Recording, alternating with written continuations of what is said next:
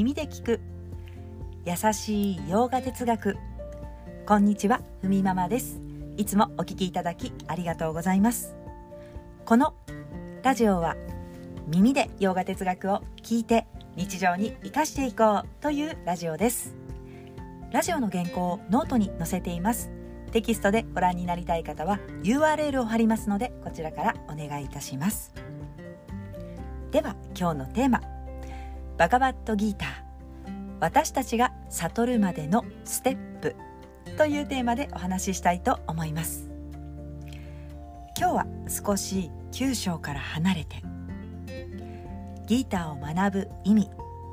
と悟るまでのステップを見ていきたいと思います。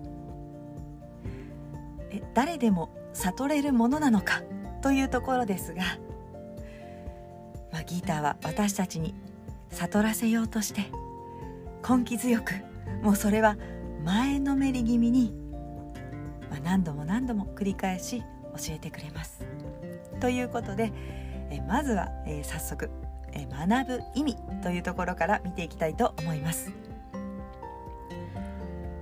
学ぶ意味今まで持っていた自分と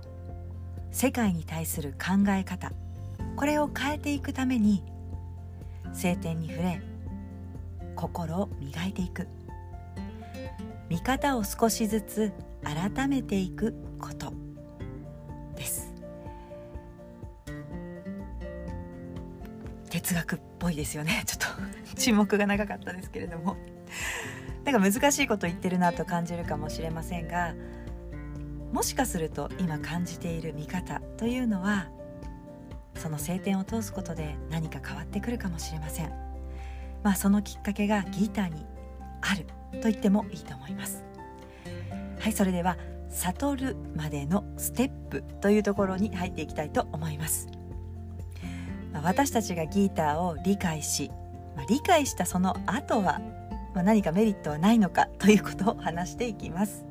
では3つのステップともメリットもまとめてまずお伝えしたいと思います。まず1つ目は教えに触れ心を磨く。これは知恵のある人になります。そして2つ目疑問を落とし自分のこととして理解、まあ、確認していくですね。これは安定感のある人になります。そして3つ目心に落とし込む。迷いのない人になります。ではこれを一つずつ見ていきたいと思います。まず一つ目。教えに触れ。心を磨く。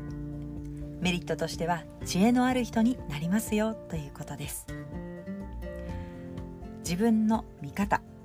世界に対する見方を変えるためにまずは聞いていきましょう。ということです。晴天に触れ今までの見方を少しずつ改めていく。これをサンスクリット語ではシュラバナと言います、まあ、とにかく聞いて学ぶ、まあ、それまでちょっと凝り固まった考えで自分を小さく見積もったり自分と世界を持ち物で比べたり他人に映る自分を見てなんとなく私嫌われてるかなどうなのかなみたいにちょっとビクビクする生き方というのは、まあ、苦しいですし嫌ですよね。でもこれは自分の見方が変えられない限り他人への見方は変わらないのでまずは自分が変わるために見方や考え方を開いていく必要があると。それが修羅花です、まあ、この修羅花の期間をいわゆる修行というので日本の仏教で、まあ、社門という言葉聞いたことがあると思います。社門というわけですね、まあ、出家して仏道に勤しんでいる人を社門と言いますがもともと修羅花サンスクリット語から来ています。ちょっと話それましたけれどもまずはその教え聖典に触れる。そして聞く。知恵がついてきた人を知恵ある人、まあ、ブランマビットとも言ったりします。教えを聞いてブランマについて分かってきた。どうやら自分というのは肉体ではないらしいと。持ち物や考え方でもないらしい。修羅花によってビジョンを少しずつ変えて今までの自分の狭苦しい見方が変わってきます。ここを目指していくということですね。そうするとメリットとしては知恵のある人になれるということでした。では2つ目。疑問を落とし自分のこととして理解していく。これは安定感のある人になります。まあ、なんとなくそう晴天ですね。その経典を、学んでいく見たり聞いたりしていくうちになんとなく言おうとしていることは分かってきたとでも今までそれなりに人生経験を積んでいるので急にバガバットギーターでアートマーですとか世界はブラマンとか自分と世界は一つだと言われたところで急に自分が変わるとか世界が変わるというのは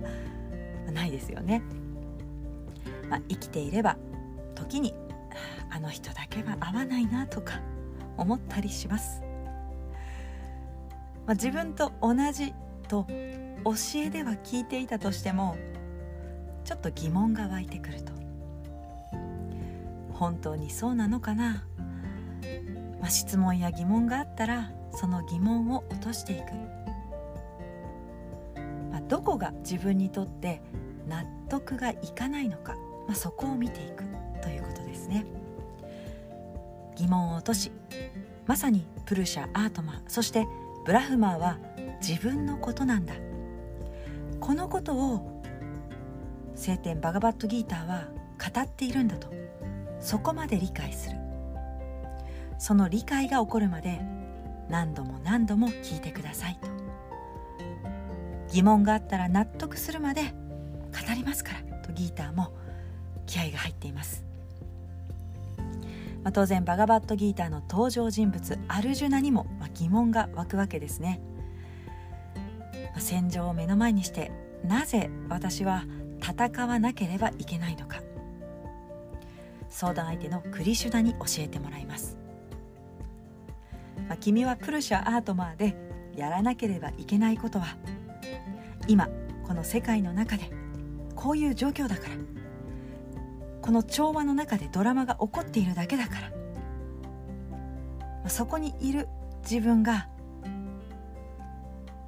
あるよねと。それを分かった上で自分のやるべきことをやるのが、まあ、この人生のドラマを生きていく面白みだと思わないかかいと。思い通りにならないいかないことを楽しめるのは本当の自分が何者か分かっているからこそできる。とクリシュナが語っています、まあ、アルジュナもそれを聞いて分かりました。となりますがでもなぜ戦わなければいけないのかと。戦わずに済む方はな済む方法はないのかと。この問答がですねずっとギーターの章をまたいで続いていきます、まあ、疑問を落とし、えー、自分のこととして理解する、まあ、これをマナナンと言いますが、まあ、何度も質問しアルジュナが、まあ、クリシュナに質問したように、まあ、何度も質問していくと。たとえ経典がそうは言っても納得できない。ここここの辺りが腑に落ちないとか。ということを何度も自分の心に聞きながらそれをしかるべき人教えを理解していく人に聞いていく、まあ、これを繰り返していきましょうということですね、まあ、そうするとどんどん自分の疑問が、ま落とされて安心していく、まあ、安定していくよということです、まあ、経典というビジョンで自分や世界が見れるようになるので安定感のある人になっていきます。良いことも悪いこともあるべくして起きているんだと。そういう流れの中にいるんだという感じで大きな理解で受け入れることができる。だから、まあ、多少のことでは、まあ、揺れないし揺れたとしても戻ってこれるし感情に溺れたりしないという安定感のある人になりますよということを伝えています。そして3番目ちょっとね長くなってしまったのでさらっといきたいと思います。心に落とし込むま迷いのない人になりますよということです。まあ、心に徹底的に落とし込んで深めるということですね。何度も何度も自分の本当の在り方世界の在り方そのつながりを見ている、まあ、これは9章でいい主払いの理解というのをしていくところではもうねこのところを何度も見ながら、まあ、理解つながりを見ていきましょうと言っています、まあ、これを繰り返しやっていくと、まあ、2番目の「マナナン」というところだと意識して「はあ、うん確かに自分はアートマーだしブラフマーだと。時にね難しい人や、まあ、解釈が。ちょっと自分では難しい事件はあるけれども、まあ、それはそうなんだと、まあ、理性で冷静に受け止めている段段階だったけれども、まあ、無意識レベルでは反応が起こりますよね。まあ、なんでこんな人が近くにいるのとか。まあ世の中ってどうしてこうなんだ。いや不公平だなと、まあ、とっさに起こる感情。まあ、その無意識の考えが変わっていくために瞑想したりもっと深い意識レベルに落とし込んでいく、まあ、常に何度も自分の本当の在り方世界の在り方そのつながりを見ていく。これを繰り返しやっていくことで教えがその人の生き方そのものになっていく。ということです。あなのでその人のことは迷いのない人ということですね、まあ、常にこうブラフマーで自分も同じだと。その一つの真実から世界を見ることができるので、まあ、ブレなくなっていくということです、まあ、アサンムーダとも言いますね。迷いから一切離れている人のことを言います、まあ、世界を色眼鏡で見るということもしなくなる、まあ、無意識レベルでまあこんな風に世界を見てて苦しんでいる時代もあったなといった感じで迷いがなくなっていくということですね、まあ、ここまで来ている人をジーバムクタというふうに言います。悟りというのはこのステップ、まあ、プロセスを経て今この世界で可能なんだと分かった時に悟るんだと言います、まあ、死んでから悟るのはジーバムクタではなくリベーカムクタ、まあ、死んでから悟りとかそういったことではなく今まさに人間て人間としての知性この体を持ちながら生きながら可能になるプロセスなんだということを伝えています。だからこの時間を無駄にせず自分の大事なことを学ぶべきだ。というふうに伝えられます。はいちょっと今日は長くなりました。今日はこの辺で失礼したいと思います。今日一日も皆様にとって素敵な一日になりますように。耳で聞く優しい洋画哲学ふみママラジオご清聴ありがとうございました。バイバーイ。